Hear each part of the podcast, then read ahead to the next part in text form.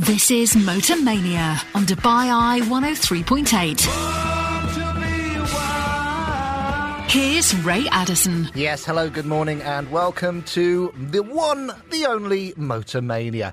Coming up this morning, journalist Damien Reed has been thrashing Porsche's new Taycan Cross Turismo across the sand in Liwa, and he'll tell us what that was like. Plus, in case you forgot, yes, you, I'm talking to you. It's Father's Day tomorrow, and Damien will have his last minute gift ideas for car obsessed dads. Plus, I'm going to be chatting to 16 year old Malika. Now, she's just spent two weeks interning at a Toyota showroom. It sounds like something Alan Partridge would announce on Mid Morning Matters. Uh, she's been helping the sales staff, and she'll tell us what that was like. And did you know that millennials supposedly hate car showrooms? Well, apparently that's true, but they do actually love buying cars. They've been buying more cars in the last couple of years than the baby boomers. And one company is cashing in by offering sales of second-hand cars 100% online. Here to tell us more, a little earlier than usual is Matthew Davidson, head of pricing at Algo Driven, and our very own Fix It or Flip It expert. Good morning, Matthew. Good morning, Ray. How you doing? You all right? Yeah, it's been a busy week. Has it? Yes, and, and busy in, in terms of ideas as well, because this, this topic was your idea, wasn't it? Yeah, I just I just like the way that uh, the the car industry now is shifting, and and you know we had you know several decades of, of lack of innovation. Mm uh, from a sales perspective anyway. And and I think now things are starting to really get digital. And I, I think I think it's quite an interesting topic we're going to have today. Yeah, absolutely. So to, to sort of look at this story in a bit more detail, then uh, there is a company in there's companies here, but the, the company we want to focus on is a company called Tread, which is in the US, and it was founded in 2017. It's kind of gone through a few different forms of existence. Um, but it, it, it realised in the last uh, couple of years that its sweet spot was uh, linking up customers with second-hand cars 100% online without the customer ever going and actually road testing the car. And for me, this this just seems like something that I would never ever want to do. But apparently, it's it's picking up in the US, and actually, they've got about um, thirty two percent, or sorry, up to forty five percent of of the market in the US at the moment. Yeah, and the US is where it all began. Um, originally, there was a company that's now a big player as well, hmm. Carvana. Mm-hmm. Um, they actually had quite a quirky. Uh, little gimmick where you went and, and put a coin in a vending machine and this huge car vending machine would deliver your car to you after you purchased it online. yeah. Um, you could have it delivered to your home, but or you could come and get it from this vending machine. So mm. that that really got a lot of eyeballs on this this uh, buying a, a second-hand used car completely online. Mm. Then there's Vroom, and as you said, Tread. Uh, and then coming into the UAE now is is companies like Cars24 doing it here. But it's the Middle East that I'm particularly interested to yeah. see how it works because traditionally we're, we're, we're all about family here. We like to bring our family and look at cars, and, and certainly maybe one of the family members will narrow things down, but it, I think the final decisions that I've seen is it's been made by the family coming together. So you can't do that online. So mm. um, let let's let's uh, see what our listeners think about today's topic. Absolutely. I mean, just to go back to, to Tread, because uh, we've got the numbers in front of us here, they just raised another $3 million last month in financing, and, and there's been other rounds of, of financing as well. And, you know, you know, 3 million sounds like a lot. It, it seems like there is um, support for this amongst venture capitalists and, and people like that. People think they're onto something. Yeah, all over the world. Yeah. Um, there's money pouring in. In in Europe, uh, there's business models like this taking off. Um, and it's no surprise to me now. You know, three million dollars actually, without belittling it, it, it actually isn't a lot of money. But they seed these companies to get them to the next level, and if they achieve their targets and their KPIs, and they go to the next level and the next level, and then even more money comes in. So, you know, it might be 3 million now, but if they're successful, the next round might be 20, 50 million dollars. But mm. uh, investors globally and hedge funds are very interested in auto sales going digital. Yeah. This is a this very hot topic all over the planet at the moment. It's the hot topic. It's also the subject of this week's poll. Uh, we're asking you, dear listener, would you ever buy a second hand car online without test driving it first. Uh, in order to vote on that, head over to our Insta page at Dubai Eye 1038 FM.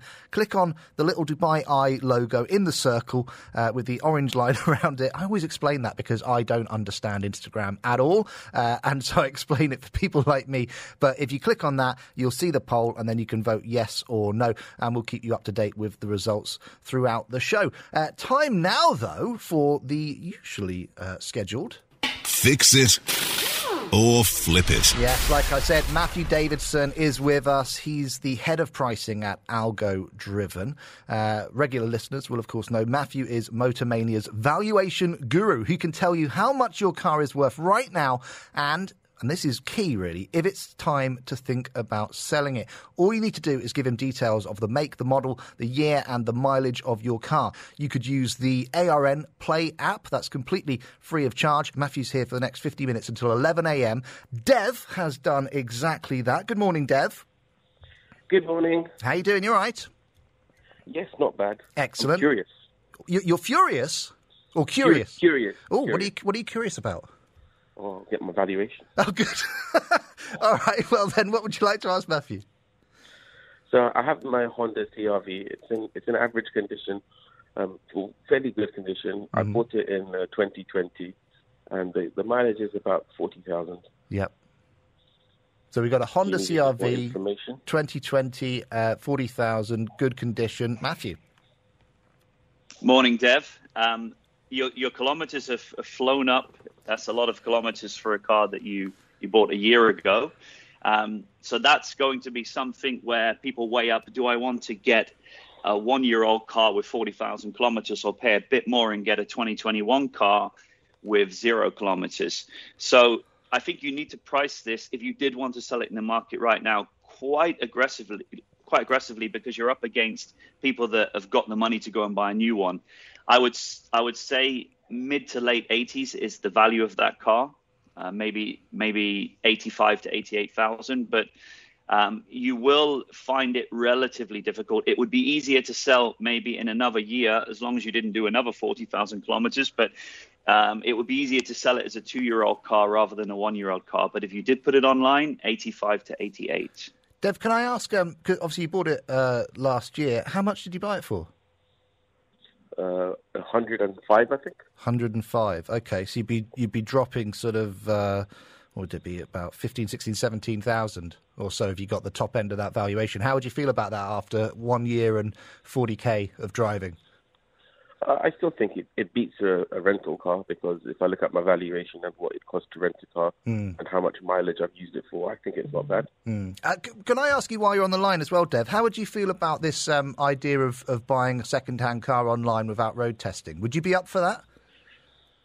Um, I mean, uh, if I could buy, say, for example, my same car um, ar- around for eighty-five thousand online, um, and I would go test drive it somewhere else, and then and then go buy it from this platform online, I would be up to that. I, I would then consider it. That is an But interesting it was idea. maybe completely blind, blind buying online. Yeah, Um, maybe, maybe, maybe I'd be a bit more apprehensive. I think I would as well. Uh, thanks for being our first caller this morning, Dev. We really appreciate it. Uh, our second caller this morning is Deepak. Good morning, Deepak. Hello. Hey, you all right? Yeah, all good. How about Excellent. yourself? You sounded a bit chilled. yeah. You just chilled, Yeah. phoning in the radio, get a car valuation. Why not? It's Saturday morning. Let's do this. What would you like to ask Matthew? So I have a quite an old car, but for me it's a classic beauty, and I'm contemplating weighing up whether to whether to sell it on. If I get a good price, I think I would. Mm-hmm.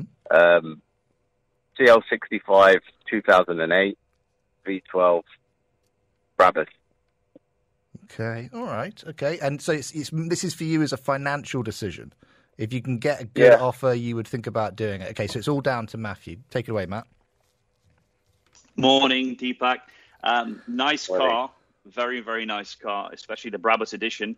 I suppose the, the there's two ways to look at this. There's people would come in and think, right, we've got a 13 year old Mercedes, big engine, Yeah. potentially could be quite expensive to to maintain. But then you've got the other angle of it where it's it's you know so desirable. Um, I mean, I remember a few years back, uh, nearly identical car CL65 AMG Brabus because it's got the big V12 engine, and I remember it being up around. I think it was a 2009 or 10, up around 280, 290. Now, if I use that as a benchmark, um, what was what was the kilometers yours had? 184,000. Okay, so that's that's really really uh, getting up there as well. Um, my feeling is, being a 2008, if you did sell it, I'd start off putting it out there around maybe 150 to 175, um, seeing how the market reacts to that. Then you can go from there. But um, the the only fly in the ointment is the is the kilometers because then people are going to start to think about the maintenance costs of something that's that's that big and heavy and and obviously um, the age of it as well. But yeah, 150 to 175, and then just see how people talk to you. Did you have a number in mind when you called up Deepak? Well, it, it was around that number, to be fair. So if I can get that, um, it's, it's good. I was scared to start at that number because of the age, right? But um, I think I'm going to give it a go now. Okay, well there you go. That's how it works. That's that's that's the power of the radio. Thank you so much for calling us, Deepak. Uh, let's speak now to uh, Andy's given us a call. Andy's online number two. Good morning, Andy. Yeah, good morning. How are you guys? Very well. Great to hear from you, sir. Uh, what would you like to ask Matthew? Um, I have a uh, 2015 Ford Explorer seven-seater. Mm-hmm. Um, I've owned it since new. Um, purchased it very late in 2015. Uh, it's done 168,000 k. Yep. Um, a- agency serviced for the full 100k that came with the car, and then uh, regimentally serviced every 10,000 with a with a company that I've used in my 13 years here. So very uh, very reputable and it really had no major issues.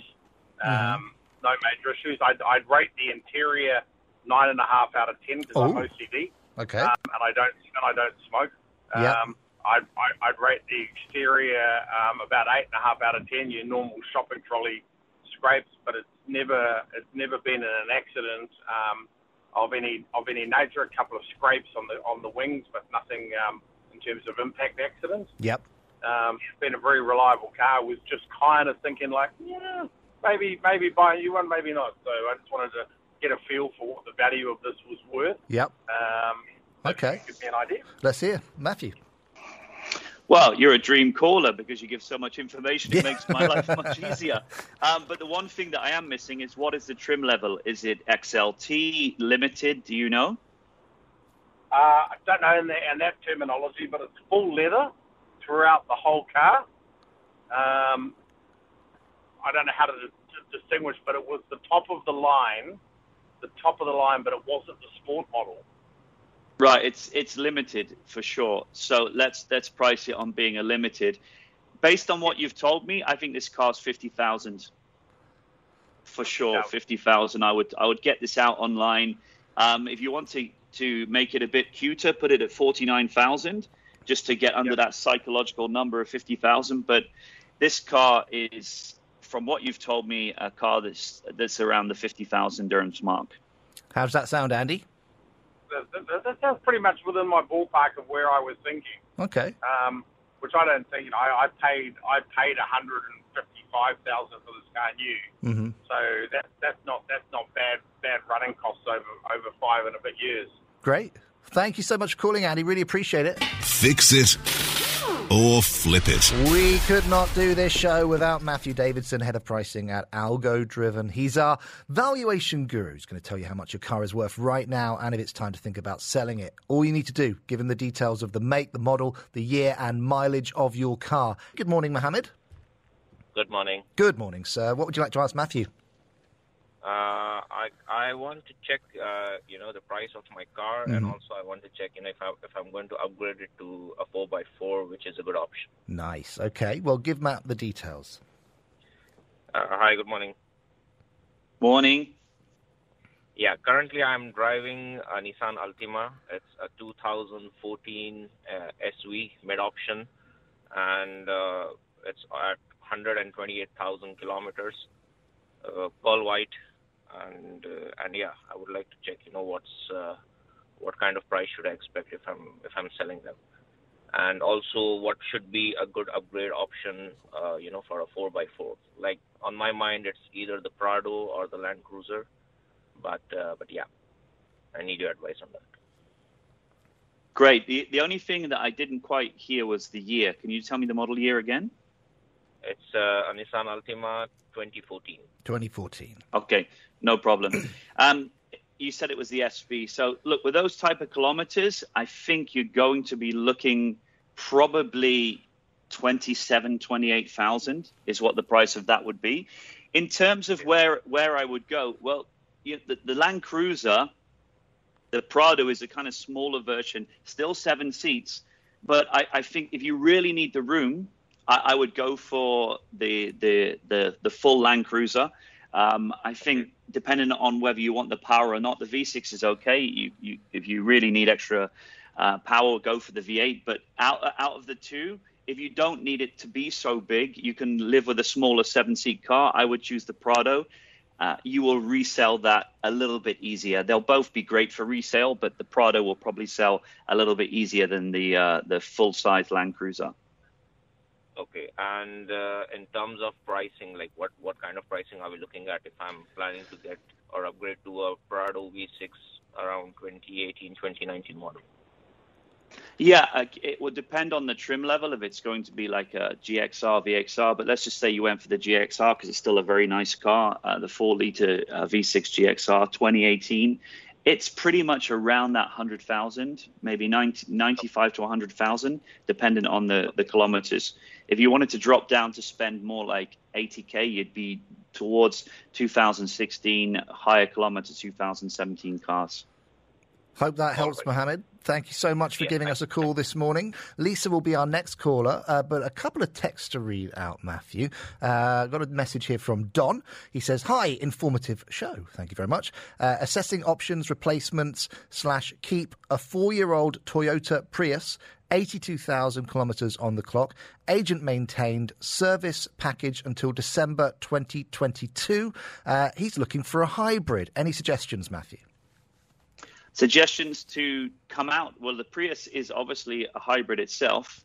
Um, there's, so, there's a lot of choice now from the hybrid front. I mean, um, Toyota have, have, have got several of their models now as as hybrids, like the the Camrys and uh, Hyundai have got a few uh, models out there now. But um, coming out of of a Prius, which is the iconic hybrid, really. Um, and maybe even consider if the uh, situation is okay with charging the car, maybe even dip your toe into to full electric. That that may well be, uh, especially if you're used to driving a hybrid like the, the the Prius. But I would look at some other Toyota models and, and Nissan as well because they're they're a lot of companies are now adding hybrid versions to their ranges. Um, but I would I would even consider going full electric now at this point.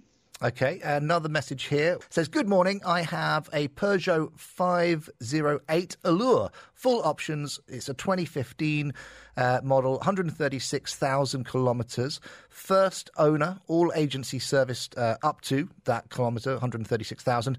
Um, and it remains in very good condition. He's looking for a valuation, Matthew. Yeah, those cars they're very roomy actually, um, and, and I think in terms of of price, they they actually they don't hold their value particularly well. Um, based on that age and the kilometers, I, I would say it would be late 30s, something like 39, 40. Um, but they, there's not huge amounts of them out in the market as well at, at that age. Um, so, you know, be be probably just under 40, like 39,000. I think you'll move that relatively quickly. Okay, uh, calls with Faisal and Thaminda coming up, but let's speak now to Lisa on line number eight. Good morning, Lisa. Morning, how's it going? Yeah, doing really well. Thanks so much for calling us. What would you like to ask Matthew? Um, so I've got a Mitsubishi Pajero. Um, it's done about 195,000 kilometres. It's a 2012. We bought it new, and just wanted to get, a, suppose, a bit of an idea on, on what it'd be worth. Okay, so you're looking for a price. You're thinking about letting it go? Yeah, potentially. We're thinking about maybe doing an upgrade. So Okay, all right. we bought it new, so it's it's it's been good. It's a whatever it is, seven seat, the bench seat in the back. So Okay. So it's Pajero 2012, 195,000. Looking for evaluation, Matthew. Yeah, one of those cars that you can actually get away with having higher kilometers uh, and certainly being under 200,000. That's pretty useful. Um, in terms of where you would put it out there online, I, I would try 32, 33 to start with, and then Mhm. see uh, uh, how how the customers, uh, sorry, the call, the callers that that message you. Um, come in and, and, and offer but I, I would say worst case scenario you could drop down to 29,000 um, but I would start a little bit higher, 32,000, try and take offers at 30. 10 days goes by, two weeks, you can always put it at 29 and, and then it'll definitely move. And what about um, and it's better to kind of get it away before you kind of get over that two hundred thousand kilometre mark. Yeah. Yeah, that's really wise. Super wise Okay. to do that. and do you have plans for, for what you're going to replace it with, Lisa? No, actually, we don't. We're just kind of. I was just kind of wondering what, you know, um, so something. Obviously, they're not making their Pajero anymore, and it's a fabulous car. It runs on the smell of an oily rag, so it's been fantastic. But um, yeah, we just, you know, we've got one sort of off the book, so we don't really need a seven seater anymore. So Ah, that's it. maybe a five seater. I love the, I love that expression. One off the books. Bye. so we don't need the seven seater anymore. That's great. Uh, well, Matthew, what, what what would you advise? Well, if you if you're coming out of, of the requirement for seven seaters, there's lots of options in the five five seater um, category. I mean, you you can if you want something a bit that feels like a, there's a lot of metal around you, you can you could go for the for the Jeep Grand Cherokee. If you want something a little bit smaller than that, you've got things like um, the Fords. So you could go for a Ford Edge, really great value for money. Um, so yeah, I would I would go down that route. But if you want something a bit more uh, heavy and feeling like um, you're going to be safe on the roads, yeah, you can't go wrong with a Jeep Grand Cherokee. Lisa, hope that helps. Thanks so much for giving us a call. Fix it or flip it. Yes, heading into the last 30 minutes with Matthew 04871 doing live car valuations on the radio. Why? Because people like it, that's why. Uh, on line number one, we have Faisal has called in to chat to Matthew. Faisal, good morning. Yeah, good morning. How are you? Good morning. I'm all right. How are you doing? You sound very serious Uh, today. fine, fine, thank you. Yes, good. Yeah, I want to alert about the car Mitsubishi Pajero 2014 model. Okay. 57K. Yep. And you're thinking about letting it go. Time to time to Yeah. move on. Okay, so it's a, a Mitsubishi Pajero 2014, 57,000 kilometres on the clock. Not very many on the clock. You have you. Is this just a sort of a runaround car? Yeah, it's family car. Occasionally we are using it at weekend or like this. Okay, great. That's- okay, yeah. so not overly used. Matthew, is that is that mileage No. going to help with the sale? Okay. Yeah, I mean it's nearly identical car to the, to Yeah. the previous caller, 2014 uh, Pajero. Um, but this time we've got the very low kilometers, and that is going to be the standout feature. I doubt there'll be many cars uh, with that low kilometers, and I think that that will allow you to go all the way up to 38, 39, even start um, at 40,000. So you, you're you're in a strong position because people want these cars, as the previous caller said. They they've stopped making them now um, after finally after all this time. Yeah. Um, and they're going to become uh, very desirable in a few years because they're, they're cheap and they carry seven people. Um, let's go for forty thousand. How does that sound to you then, Faisal? Oh yes, uh, I was I was thinking a little bit maybe 40 till 45 like this. Okay, Uh, 45. Is uh, that is that pushing it too far, Matthew? Nothing wrong with starting at 45. Um, you know, the, all that can happen is no nobody can contact you, and then you can drop down to maybe 42 uh, or even 40. But you know, you might get a little bit of interest at 45, and, and if you've got time, why not? Let's uh, let's start at 45. I feel I feel like Mm. it will sell around the 40,000 mark, though. Okay. Uh, hope that really helps you, Faisal. Thanks so much for calling in. On line number two is Reham. Reham, good morning. Hi, good morning. How, are, you doing? I'm good, thank you. Good, excellent. Uh, take it away. Okay, uh, well, I have a Volkswagen EOS Um, I bought it in early 2013. It's brand new, Mm-hmm. and uh, it's a 2012 make. Yep. Um, what else? It's a convertible car, blue color, metallic, and uh, the mileage is uh, around 65,000. Mm-hmm. Uh, it's a low mileage because I was literally five minutes away from work, so Nice. I didn't really had to drive much. Um, and yeah, and I, I love my car. Unfortunately, I have to change it at one point because I have a baby. Oh, so uh, congratulations. So it's difficult with the with the car seat and uh, Yes. the baby car seat and so forth. Yeah, and all the vomit. Oh, I'm remembering. I'm just remembering all the vomit. Yeah. in the car, in the car seat, in the bits of, um, you know, graham crackers and crumbs everywhere and yogurt Oh, and all that sort of stuff. No, those days are over. Uh, okay, so let's uh, let's get a valuation then from Matthew. Matthew, good morning. What would you like to say? Morning. Uh, there's a couple of things with this car that, that we need to address. One of them is the, the roofs often have problems. So if the roof is okay, and then the second part is paint work. They they they had an issue with the paint work, so you get a lot of paint peeling on on the back trunk and and on the front fenders. How is the roof and the paint work? Um, absolutely fine. I never had any issues with that. I don't even. I mean, the the paint is um, still intact. So I, I think it sounds like you're really taking care of this, and, and the kilometers are very low for for a car that's nearly 10 years old for a 2012 model. So I, I think I would get out there and put this car early 30s, maybe 31, 32.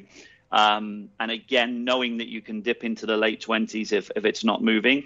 Obviously, we're now into the summer and, and the convertibles aren't as desirable, but that being a hardtop convertible, that shouldn't put people off um, if, if they know that they can have it ready for when the weather gets better in October. So, yeah, early 30s, knowing that you can go late 20s if you need to. It's an expensive time, uh, Reham. Uh, you know, for anyone who's, who's got a new baby, and obviously you're you're you're kind of uh, shifting and and swapping this one out because you have to, not because you want to. Is that the sort of figure Yeah. you're looking for? Uh, yeah, I mean, I mean uh, that's the thing. I have to get another car Mm. because there's no space, and uh, uh, I now I, I work in. I mean, in my field of work, we have to transport a lot of things and Mhm. items, so I end up taking my husband's car. Yes, which I bet he loves. So- He loves that, doesn't he? Oh no, And he's so really. he's so supportive. oh yeah, Uh, Reham, while I've got you on the line, can I ask you? I don't, don't know if you've been listening since the start of the show, but we've been talking about this idea of increasingly there's more and more companies offering people the opportunity of buying second-hand cars online without ever having uh, road tested uh, the vehicle. How would you feel about that? Would you- would you be a customer for that kind of uh, app and product? Um, not sure. If it's a second-hand uh, car, I'll have to see it for myself. Mm. Um, uh, if it's uh, if it's a brand new car, then it's fine. But Mm. if I w- if I buy a second-hand car, it has to be like really really low mileage, like uh, uh, maximum maybe ten thousand. Yeah. Because as you can see, I do. I'm not the type of person who changes the car. So um, You like to keep a hold of it, so you want it, you want it to have a long Yeah. life. Yes, Exactly. exactly. Uh, Reham, thank you so much for calling us and congratulations on the baby. Uh, really appreciate your call. 04871 5500. 04871 5500. That's the number to call. Matthew uh, Davidson is with us for the next 20 minutes. It's only 20 minutes, people. So if you want to get involved, you need to give us a call. 04871 5500. We've got eight slots here. Two uh, of them are filled. So there's, that means, that, what's that? One, two, three, four. There's six. Eight minus six. That's six. Uh, Available slots for you to give us a call right now. If you call, you will get through. You will get that car valuation. Zero four eight seven one double five double zero. Uh, Mike has done exactly that. Good morning, uh, Mike. Good morning. Good morning. Good morning, morning, gents. Um, uh, quick, um, quick word of advice. I mean, my wife's got a, a little Peugeot RCZ, had from new. It's in absolutely brilliant condition, but Mm-hmm. um, it's 2012, 56,000 pays. Um, I'm really the question is really. I mean, I know it's not worth a lot as it is. Um, so, just really, is, are there is there anything we should be worried about in terms of any big impending cost, you know, or pending cost coming up? You know, Because other than that, I'm thinking of keeping it because, as I say, it's probably not worth very much, Matthew. So we've got we've got ten years on the ten years on the clock here, almost coming up to. Yeah, I mean, I like this car. I think it, it looks like a mini version of, of the Audi TT. Um, and in terms of styling, yeah, it's it's it's quite desirable. Value wise, I would say around twenty five thousand if you were to sell it, and I think you would you would get that. Um, things you should look out for. Well, I mean, you know the car better than me, but in terms of of what what you need to stay on top of, get it serviced just even a basic oil change at this age every six months, because then you can get uh, whoever's servicing the car to have a look around. Because quite often it's the smaller things that develop into bigger things that cost you the money. For example, if there was a Yeah. small tear in a pipe, um, that's that's a question of putting a new pipe in and some new clips. But if that then caused, say, a power steering pump to fail or a radiator to go, that's where the big money is. So if you are going to keep it, regular, just basic oil changes, which won't cost you much money, and then they can have a, a route around and see see how everything else is. Um, but if you were to sell around twenty five thousand. Mike, how is, Yeah, is is your wife wanting to to upgrade or to get a new car? Or is she happy to sort of hold on to it?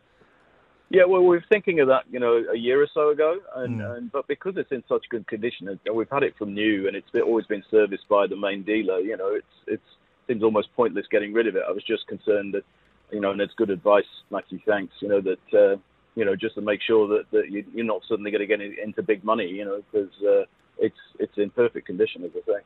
It's a cool car as well.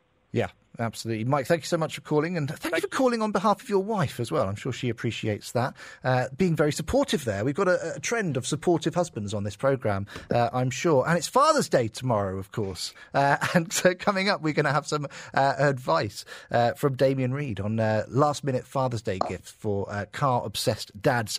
Fix it or flip it. That is the question. Moving into the last 10 minutes or so of that segment with the one and only Matthew Davidson. We've got Speed Quote coming up in just under five minutes. Before that, let's uh, speak to Hisham, who's on line number two. Hisham, what would you like to ask Matthew?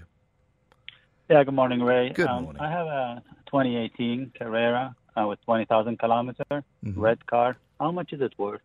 Okay, Porsche Carrera 2018, just 20,000 kilometres on the clock. Matthew. Morning. Um, great car. Uh, As uh, listeners know, I I love my Porsches, particularly 911. What trim is it? Just a standard Carrera, Carrera S, turbo. No, just a standard Carrera. Yeah. Okay, they're they're selling really really well. I'm speaking to a lot of guys in the industry at the moment. They're just trying to get their hands on these cars. Full stop.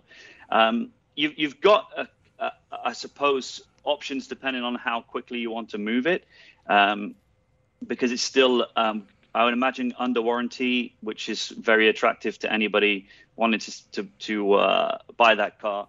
My feeling is uh, around 350. 350,000. Um, but you could even try with with the uh, the amount that people are chasing these cars at the moment even higher. 350,000. How does that sound to you, Hisham? Sounds great. Now, would you recommend a trade-in uh, for a Cayenne or something like that, or would I lose a lot of money? Ah, normally I'm not a huge fan of this because I feel that you get better value from selling it first than going in with cash, which puts you in a position of strength. But actually, because there's a lack of inventory of these cars, you could actually get quite a high trade-in price. So I'd go and see at least what they're offering you. Definitely, that would that would be something I would advise. No harm in asking. Hisham, hope that helps. Thanks so much for calling in. Uh, I think that was our highest valuation of the day, 350,000. Uh, Bannon is on line number one, and I think, Bannon, you're probably going to be our last caller. Uh, good morning, Bannon. Good morning. How are you? How are you doing? Very well. All the better for speaking to you, sir. What would you like to ask Matthew? Excellent. Thank you. Um, I have a question about my wife's car. She's got a Mercedes 250. It was an import from Canada. She was the first.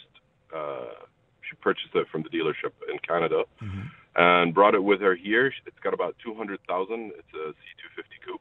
hmm And just want to see what the sale value would be. And this is from 2012. So it's a C250 uh, coupe. Uh, it's a Mercedes 2012, uh, 200,000 on the clock. Matthew.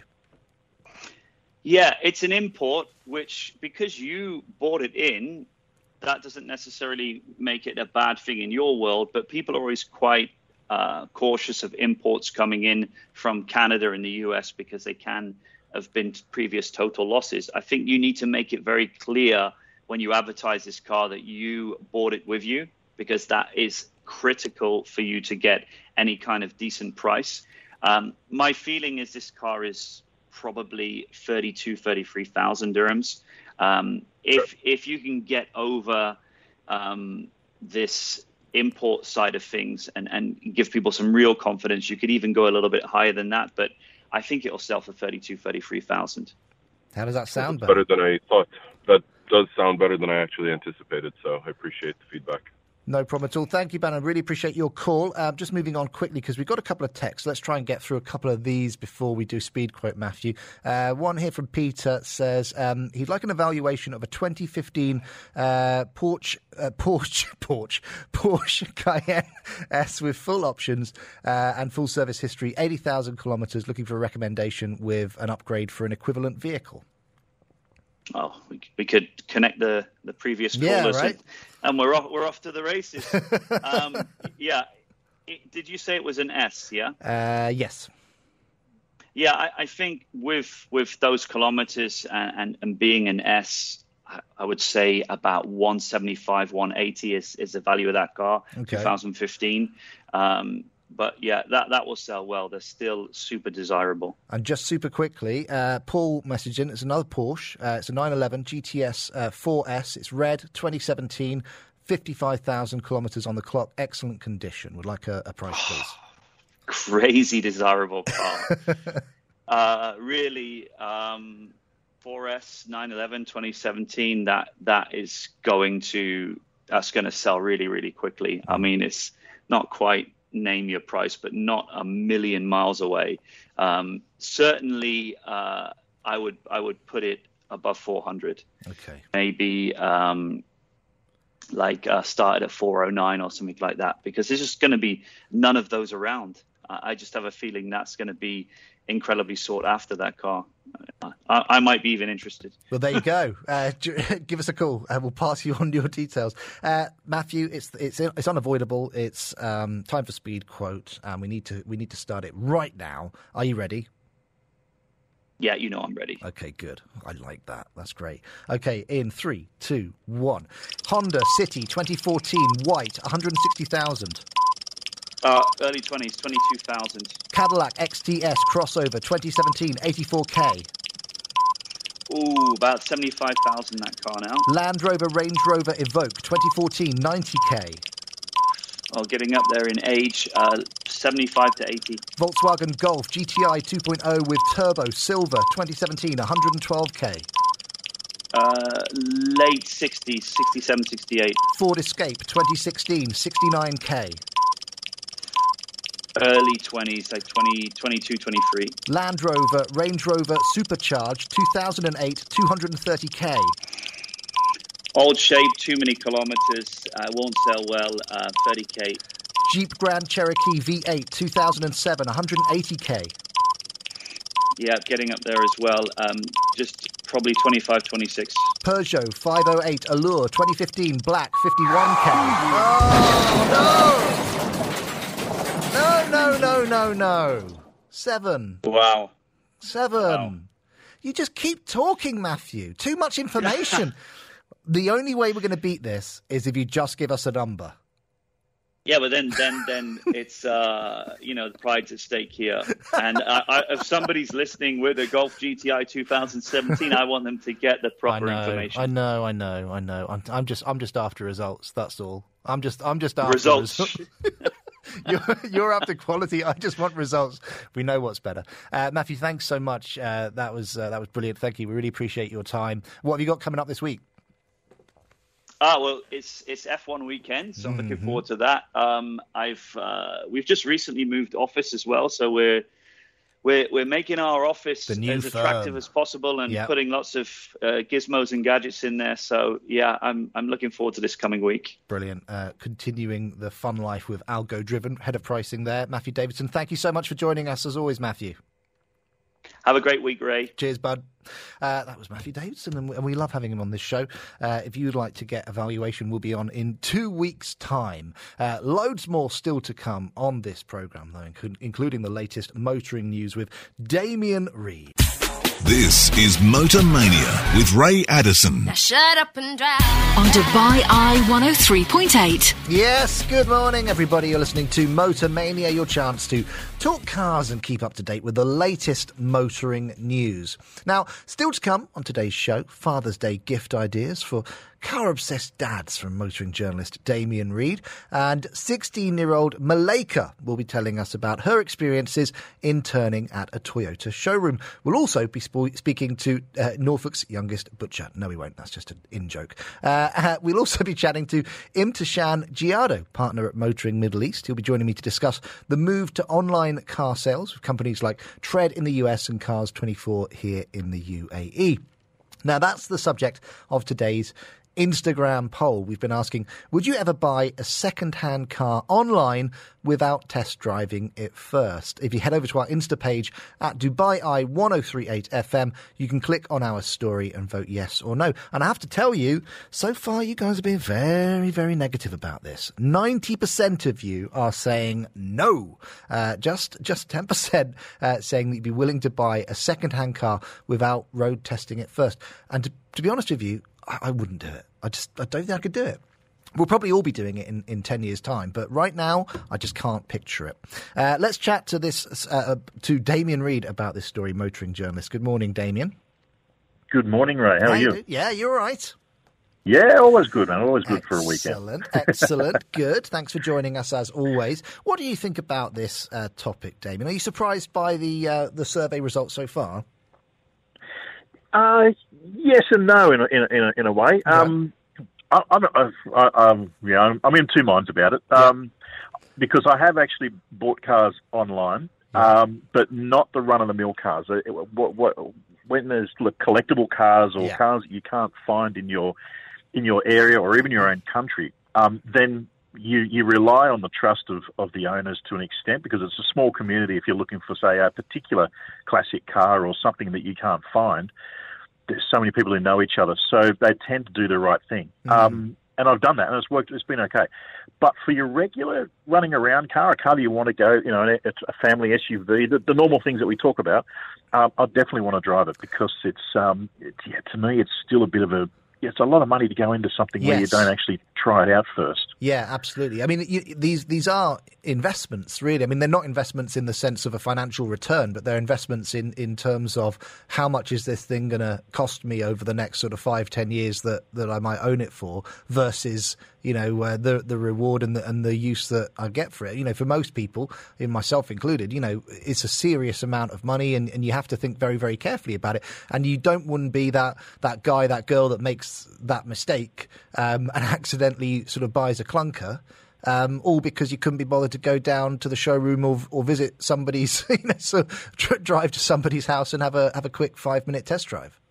Absolutely, absolutely, and, and it should, you know, regardless, you should always get an independent verification from from an industry body or someone to have a look at it, and check it over, you know, make sure the boxes are ticked. Mm. But you know, it's it's um, for the for the classics and stuff, it can be an investment. For, for the for the mainstream, for the general cars, it's a it's a depreciating asset. You know, you you very very rarely do you sell a car and make money on it. Um, it's you know you take it as a hit for, for a product that you need to use, and uh, and that's going about it the right way. So if you add to that the fact that you're already going to accept that you're going to lose a couple of thousand dirhams a year on the value of the car, the fact that you might be buying a car that you know it you don't know what it's like until until it lands on your doorstep, and you might find that, particularly here in this region, you know, if it doesn't have the right paperwork, if, if it's a car that's, for instance, was sold in Oman or somewhere that can't get across borders, which we've discussed on previous shows before, um, you know, then I mean, I was talking to a, a friend the other night who has this very situation. He's he was sold a car unwittingly with the wrong papers, and he's tried to now to sell it on,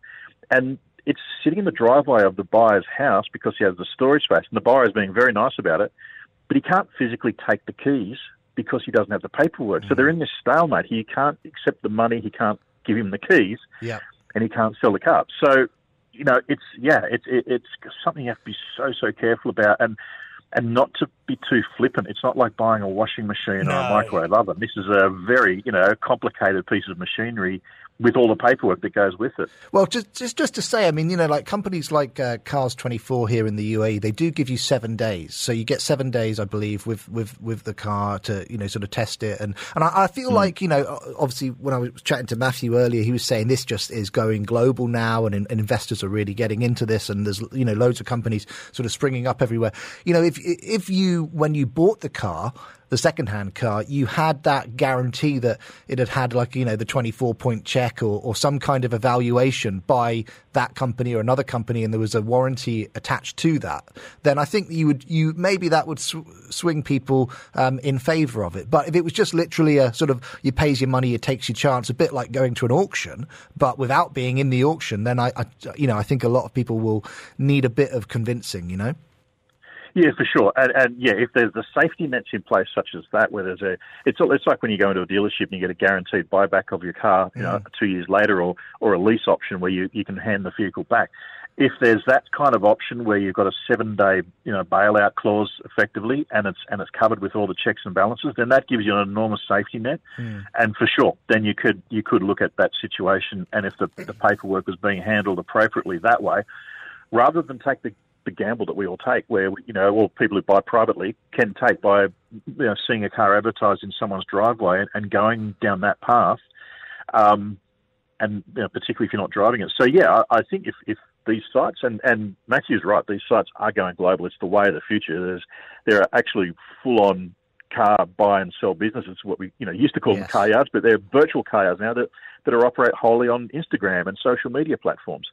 Um, that's the way it's going. So yeah, there's no there's no turning back. Where we're heading down that path, but Yep. you just have to be so vigilant and pick the places that do give you that safety net that you can bail out if, if the car's not what you what, what you are looking for. and take recommendations as well. I think you know it's all going to be the trickle, you know, that sort of trickle effect. If you've got, if you know somebody who's done it and it all worked out great for them, and, and, and so on and so on, that, that I think that's going to be a big impact. Let's move on to um, some other stories that we want to look at. Um, Abu Dhabi, Abu Dhabi, Abu Dhabi, Abu Dhabi municipality is uh, cracking down on dirty and abandoned cars as part of efforts to keep the cityscape clean. Tell us about that. Yeah, so this is something that uh, Dubai tried a few years ago as well, and Abu Dhabi is now doing it. Where uh, I guess it gets down to the fact that people you know leave their cars outside and they either leave the country or they go away for summer holidays. And I guess that's probably why they're doing it now because people are looking to go for holidays. Um, and so they're now looking at, at instigating a fines of, of 3,000 dirhams for cars that are left outside and, and dirty for up to two weeks. So um, uh, the Abu Dhabi municipality is rolling out this campaign. They're going to uh, also impound the, the vehicles that are any unwashed vehicles um, for up to two weeks, if they're there for more than two weeks. Mm. So, uh, yeah, they're going to make daily inspections around the streets, car parks, and things like that. And I guess it's also, I mean, we see, you know, cars that have been left in, in various multi-story car parks that have been there for literally for years. Sure. Um, and I guess that's a, that's where they clean it. But it's a tricky one, Ray, because with with the sandstorms and and the you know there's a lot of airborne dust anyway because of the sand here. We all know you leave your car outside for two days and it's got a it's got a fine layer of sand on it. So yeah.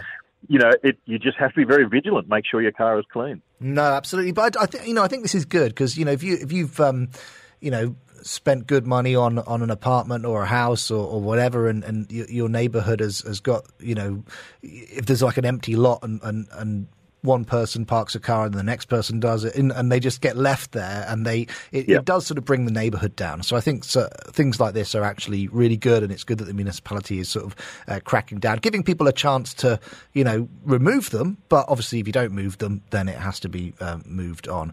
Um, The intention is very good. Yeah, yeah, exactly, exactly. Uh, speaking of digital, uh, the Roads and Transport Authority, the RTA, in Dubai, um, has announced that uh, licensed services here in the Emirate will be available only online. Everything's going online, basically. So if you want to get your, your license renewed, uh, you want to replace your um, your your physical card license, um, or get any kind of certificates, um, it's all going to be done through their website. What do you think of this? Yeah, uh, just keep your phone charged. Uh, yeah, right. That's it, that's the it. basic thing. But uh, it, that's the way everything's going now. And uh, uh, you know, one thing I've noticed though is that is that with with the Emirates ID when it rolled out and the way it's now pro- so prolific, so integral to everything that we do, it's kind of replaced the driving license to to some extent as a forms of identification. So, um, you know, I can see that perhaps that's where things might be going in the Yes. in the future. You know, and and the good thing is, you know, is that when you go into places, for the most recent example I can think of when we're going through our vaccinations and that sort of thing, is that if you you know uh, is it all your information is online anyway. So if you don't have the card with you, if you've got someone who's who's who's, not, who's nice to help you, they can call it up on, and look at it, and there's all your details there. So I, I think overall it's a it's a, it's a good thing. You know, um, we've we've pretty much gone cashless. We, it looks like we're Yes. going to go cardless soon, but um, but yeah, just make sure that there's there's that your phone's not in the red. Uh, keep it charged up. Last couple of years, um, or last sort of year and a half, certainly since the pandemic,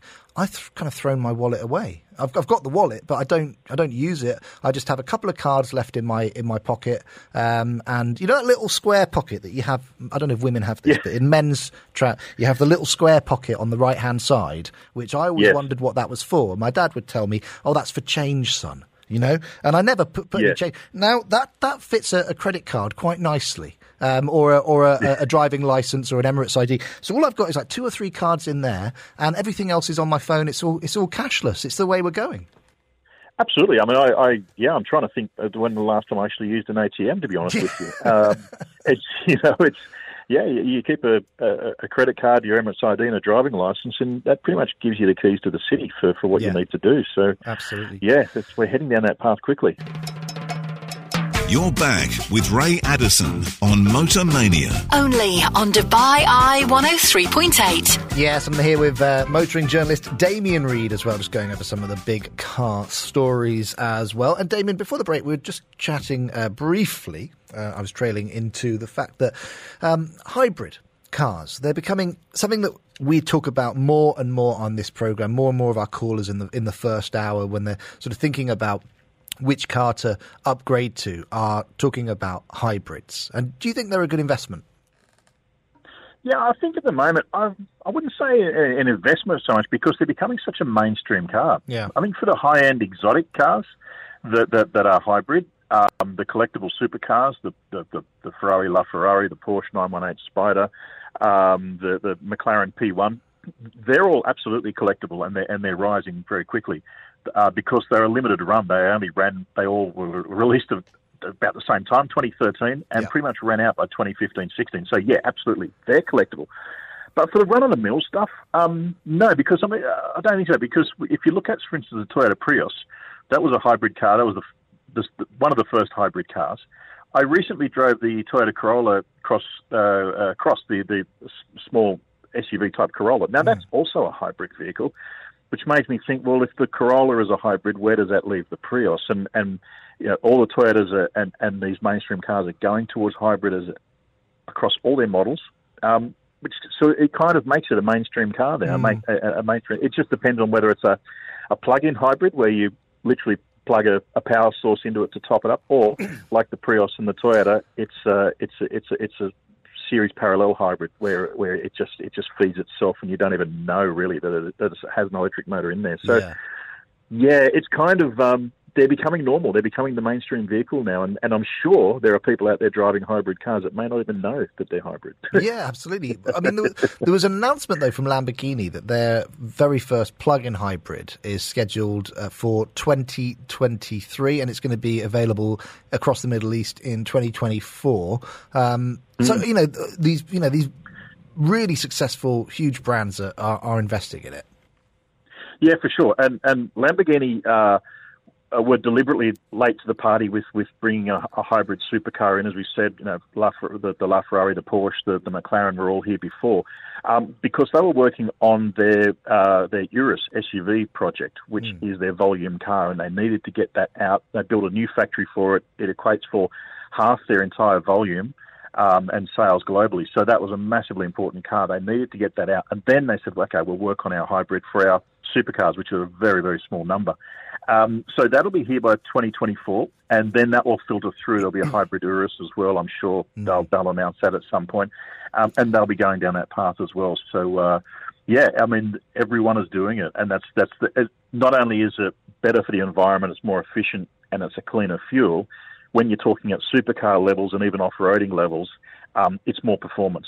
So it's a win-win for the guys who are looking for performance as well. You have been uh, out and about. Uh, you've been in Liwa um, in the new, well, in the Porsche Taycan Cross Turismo. Uh, how was that? Yeah, well, I mean, talk about more performance. Uh, this is this is this is an all-electric vehicle, so it's not, not a hybrid, and it's the it's the, the, the newest derivative of the Taycan, which is Porsche's first all-electric car, and it's a, what we call a what I call a soft roader. It's it's it's a it's an off-roader, but not a serious off-roader. So it's a raised suspension.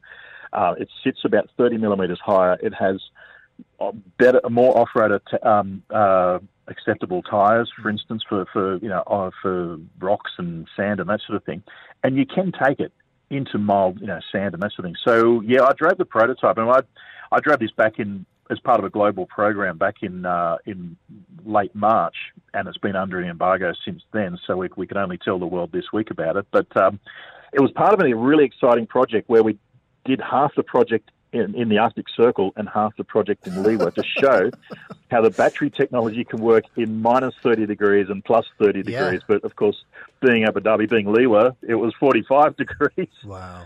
Um, and it was uh, enormous fun. And it was, you know, it's, it's 670 horsepower, it's 850 newton meters of torque. Totally different way to drive through the sand because the, the weight is so low in the car. But, you know, fascinating, fantastic. And, and the other thing, when you talk about range, you know, Liwa, as we know, is it's about three to three and a half hour drive from here.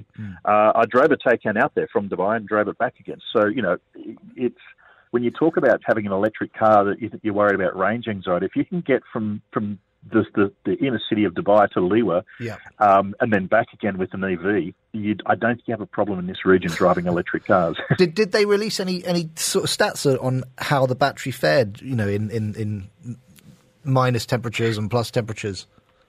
Yeah, so so the battery maintained its it, its comparable range to, to what it does with the regular Taycan on the road. Um, one of the things that it's very hard to quantify being, being using off road is the actual range when you're off road because obviously you're ploughing through soft sand. Yeah. Um, and it's the same. It's exactly the same reason why, for instance, manufacturers such as you know Toyota, and Nissan, Land Rover, and all these guys who build off-roaders don't give you a fuel consumption figure of a car when it's in low range and four-wheel driving because you you can't really put a figure against you know going through rock climbing and, and fjording rivers and, uh, and and sand dunes with with low tire pressures. So it's the same this way. So yes, the battery did deplete faster because we were off roading and we're driving it hard as well. We're driving it you know very quickly for the cameras. You have to, Ray, when someone throws you the key. uh, David, just uh, we, we we've got to get to um, the Father's Day gift ideas because we've been we've been promising this throughout the episode. Yeah. Uh, now, I, I believe you've got um, your list of the top three uh, or three, you know, sort of relatively uh, inexpensive Father's Day gift ideas for dads who are into cars. Where, where do we start?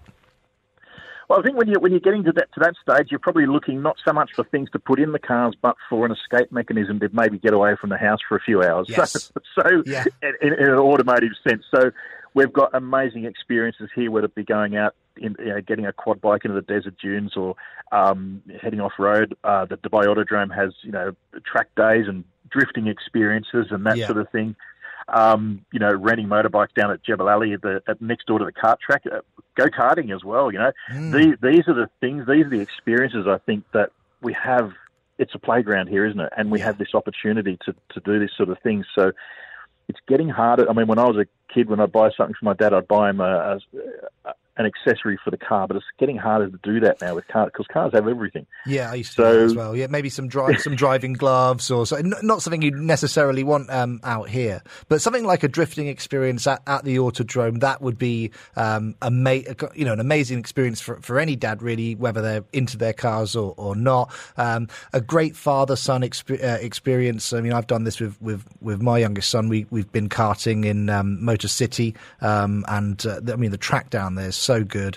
Um, there's you know there's a there's a track for the younger kids and there's a track for the older kids as well. Um, and I you know I really enjoyed that. And he thrashed me by the way, absolutely thrashed me.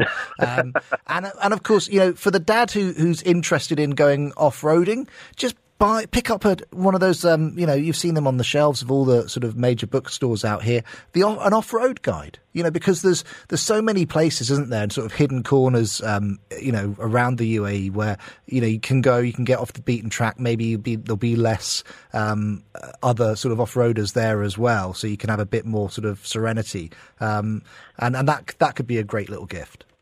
Yeah, for sure. And even if you know if you if it's uh, you make a weekend of it, you go and stay in a hotel somewhere. The hotels have also local off-road guides as well as places you can go as well. Mm. Maybe even rent a vehicle from them. That Yep. sort of thing. Um, but yeah, I mean, the, the, at the race school at the Dubai Autodrome, there's there's drifting, there's the open wheel experience where you can take a little open wheel race car for for some laps. Just a normal. You can even get your race license if you want to have a go at it um, with with the Renault Clio cars, and and and do some laps there and then do the sit for the test if you if you want and come back and you know and people have done that. They've started out as you know gift certificates and and four months later they're lining up on the grid for the UAE National Championship. How You cool know, would that be? You know, I sent you off. And for I know a- people have done that.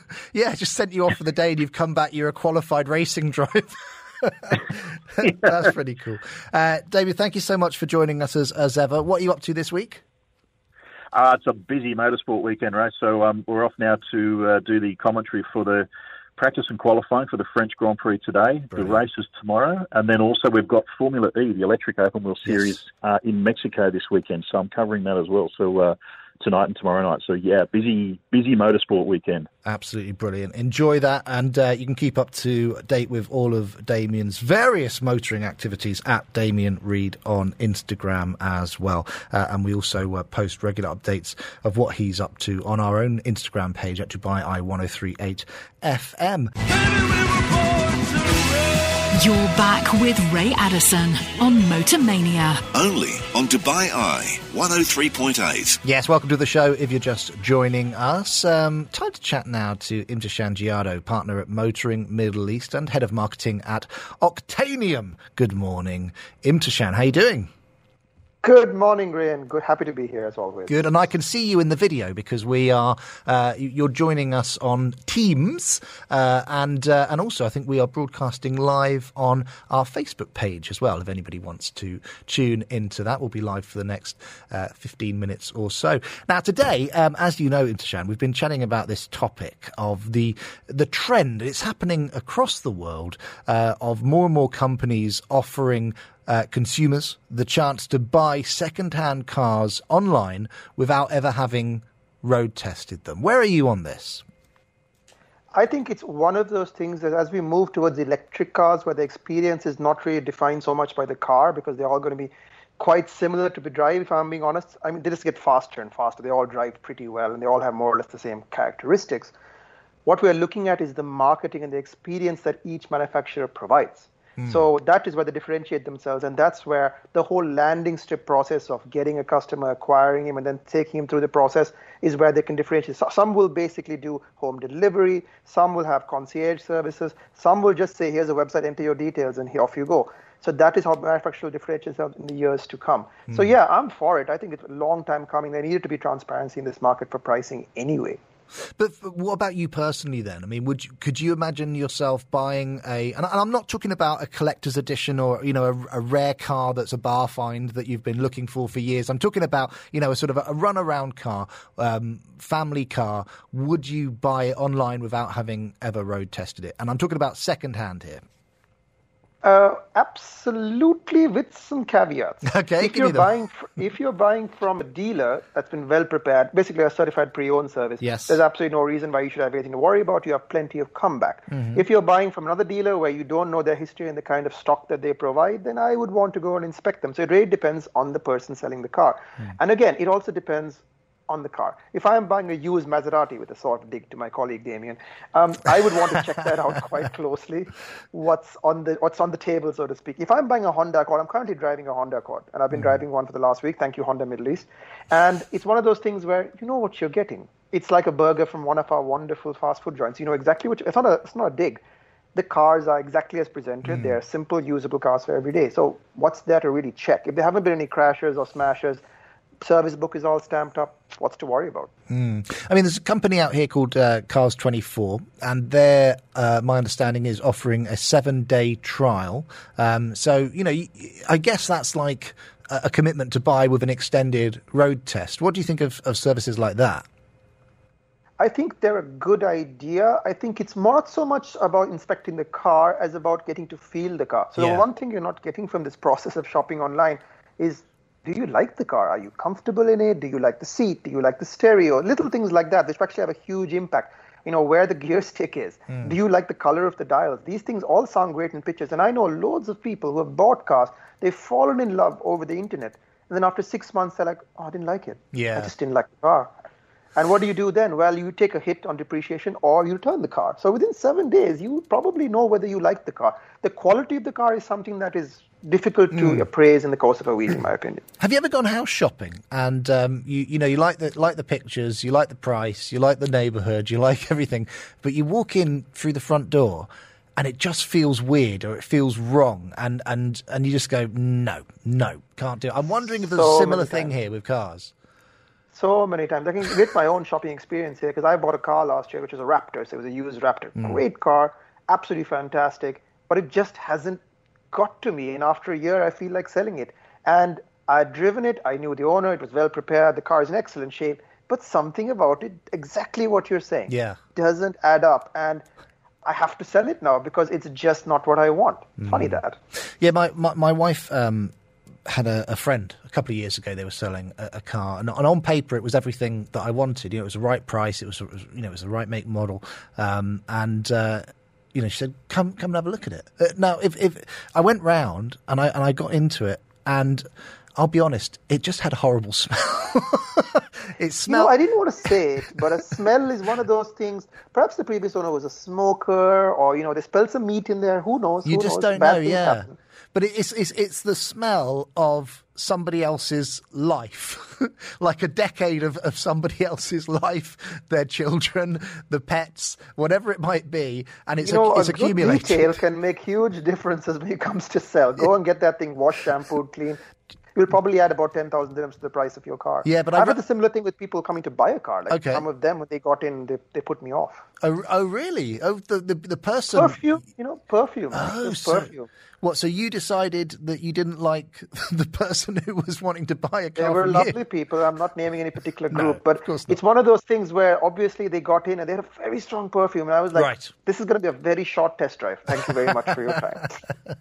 Um, so yeah, so I mean, where has this all come from? Obviously, there's a company in in um, in the US. It's called Tread, um, and it's been in business since since 2017. It's done a, a number of sort of different services, but during the pandemic, um, there has been, as you know, a trend for people to go online, and that's not you know that's, that could be fast food. It's it could be uh, deliveries from you know major sort of online companies, but also it's just it's just transferred to cars, and so this is what they're focusing on uh, now. They've just had three million dollars uh, of financing, um, of additional financing on on top of uh, twelve million before that, and they're um, now going to be across 45% um, of the United States. And so people, obviously, investors obviously feel like this is, I don't know if they feel this is a great idea or if it's just inevitable that it's going to become more and more uh, popular, the default setting for people. Um, but if you look at our poll online at Dubai Eye 1038 FM,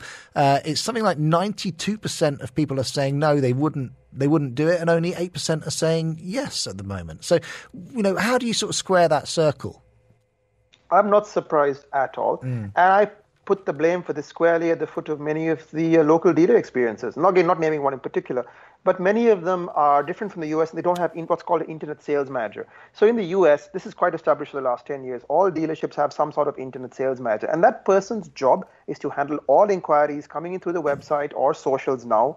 And mm-hmm. they handle that experience. They curate them and they make sure the buyers have matched up with the right cars and they handle everything. Now, out here, they're still getting to grips with it. And a lot of people don't have those kind of dedicated sales force. That's one point. The second point is that people are simply, clearly, by the results of your poll, not happy with the experiences they're getting with the dealerships. Hmm. And they don't look forward to buying cars. And that's something that sits completely aside from this argument. It just means that dealerships have to work harder to people that walk in the door and make them feel welcome and special. And they're buying what is the second biggest purchase in their life, and they're clearly not happy with what they're getting. So the more professional those dealerships become, the more professional uh, we have of these types of online-only companies, which are springing up. Uh, the the more that pole will swing the other way uh, towards yes, no problem. Um, I like it. Well, that's that's uh, very very interesting. Um, let's let's talk about another story that you're here to discuss as well. You were also involved in shipping a Dubai police sports car to Italy. Why?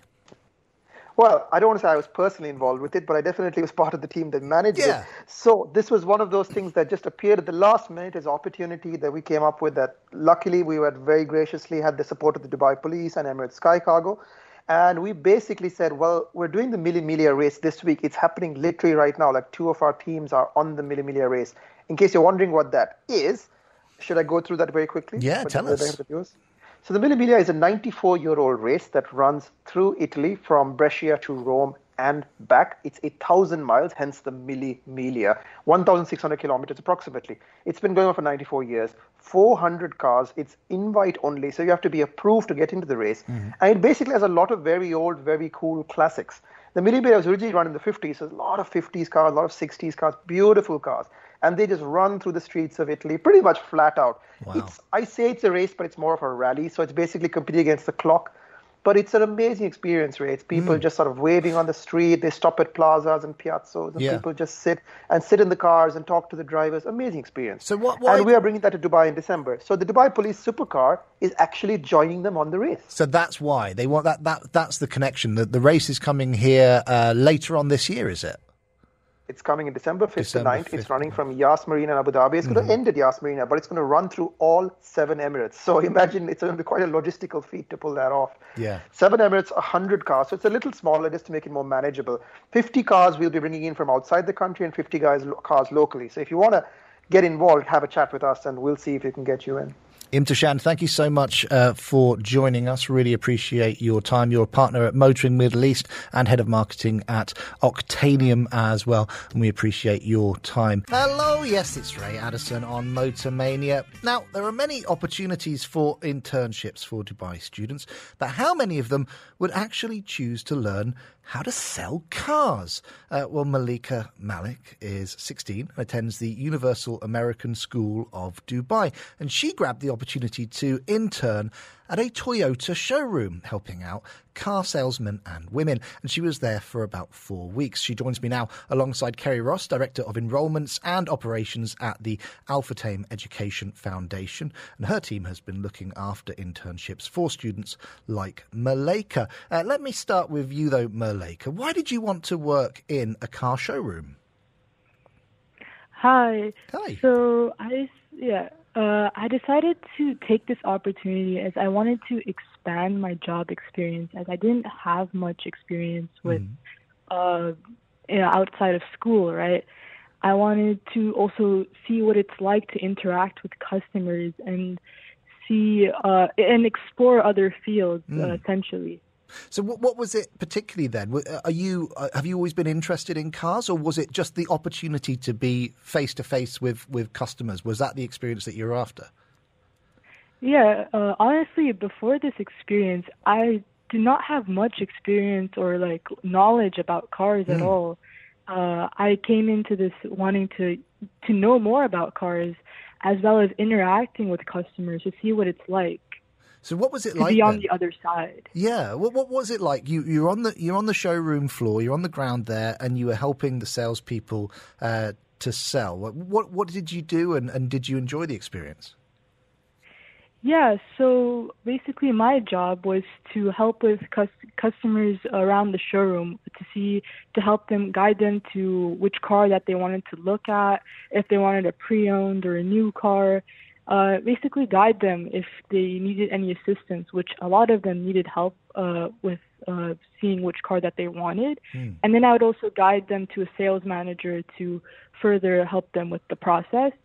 Um, and overall, the experience was really nice to see how it's like with interacting with customers.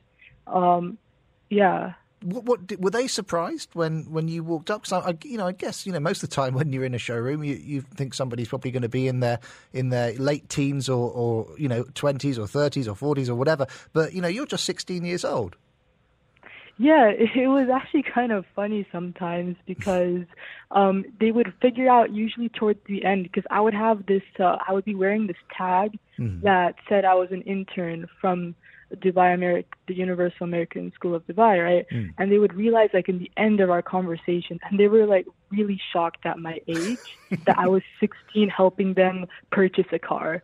Well, that's really cool. That must have me- meant that you were doing a, a, a great job. W- What did you uh, did you find that you kind of got better at it? Uh, You were there for four weeks. Did you find that you became more confident and you were able to sort of um, solve more of their questions yourself? Definitely. I remember in the first few days, I was really nervous. I I, I got pa- I panicked easily sometimes Yeah. um, because I wasn't really sure if I was helping them enough. But of course, uh, as the weeks gone by, uh, I definitely got better with uh, knowing which questions I wanted to ask and to see what like I was able to see better what they wanted help with. Yeah. What, what, so, I mean, it must have been a really big learning curve for you then. What What did you learn while you were there? Well, I learned uh, there, I learned about how the time duration for a car sale is an, actually a really long process. Uh, it takes a lot of patience with allowing a customer to view various cars and models and to make their decision whether they want to purchase it or withdraw from it.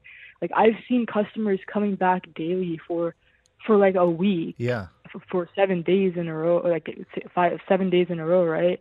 Which makes complete sense since a purchase of a car is a really big investment, so it's understandable. Um, and then I also learned how fun it is to interact with customers, especially how it was funny how in the end of our car conversation they would realize I was an intern, how they were shocked about my age.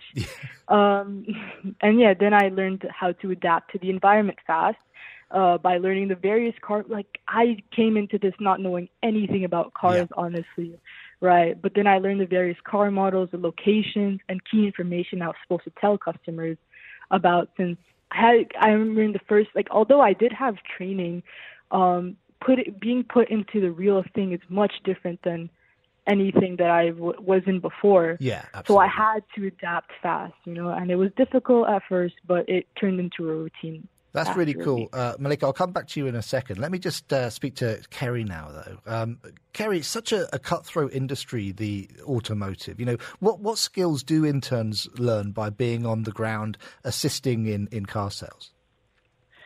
Um, thanks, Ray. Uh, look, this particular internship was was created, um, as we said, to support, support the automotive division with a particularly busy time. Mm. The Al-Futtaim Education Foundation um, runs a number of internships throughout the year, but this was a sales and customer management experience with, with lots of different brands. And uh, as Malika said, the uh, the role of the intern was really to engage with the customers and and be the first point of contact uh, on that customer journey. So, firstly, um, uh, as was hinted, product knowledge was uh, was important. Um, we started the internship with uh, some training and introduction for the students to the to the cars, so that they could understand the product knowledge. Yeah. But probably the major skill that they pick up um, during an internship like this is, is communication skills. The ability to tell a story, to listen actively to a customer. What does this customer want? Um, how keen are they? Um, what are they interested in? Was it uh, a, a pre-owned or a, or a new vehicle? And objection handling um, when those objections come along, and, and then being able to um, really uh, um, pass them off to uh, to the sales executive. Hmm. And all of that over the, the duration of the internship was about uh, uh, building confidence. If I look at the feedback from uh, many of the interns that went through this process, um, communication skills was the big takeout for them. Kerry, you're not, your line's not great, so I'm just going to uh, lose you for now, see if we can get you a, a slightly clearer line. Uh, I'll go back to uh, Malika. Malika, you know uh, perhaps about our hot topic uh, this morning, because we've been chatting about this, this idea that uh, all across uh, well, across the globe, really, more and more people are setting up companies that offer uh, car sales online. Uh, this is for new. This is also for used cars as well. You know, what what are your thoughts on that? Do you, do you think that more and more the role of the in-person, uh, on-location car salesman could become a thing of the past? And, and how would you feel about that? I mean, I personally think that the online car sales could be a success, but Hmm. that would be for a very specific market segment. Because I'm not, I'm not completely sure with my experience with the car internship, it would be a success for majority of them. As I know, uh, the customers that I've seen are more keen to physically see what they're investing in Yeah. since a car is a big purchase and they maybe they come in with that okay they have a few features in mind that they'd like to see like on what they see online but when they're face to face with it they may not be as interested in or they have other preferences uh, and they want to see other cars and different models that the um that the car salesman would help them with Yeah. uh, and I- guide them with And that to- that totally makes sense. I think that's the way our poll's going. But I think the future uh, the future will tell. Time will tell. Uh, Malika, thank you so much for joining us um, on this program. I think there'd be a lot of people listening in uh, who own their businesses who would be thinking, you know what, I need somebody like Malika uh, working in our company or interning in our company. So I think you did yourself credit today. Thanks so much. Uh, thanks to everyone who took part in our poll as well,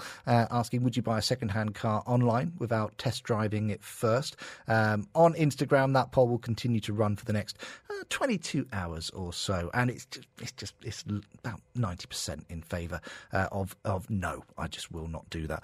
Uh, thanks to everyone who joined in and uh, took part in uh, earlier on with our fix it and flip it, sending in your text messages and your phone calls as well. This show, Motormania, will return on the Saturday, the 3rd of July.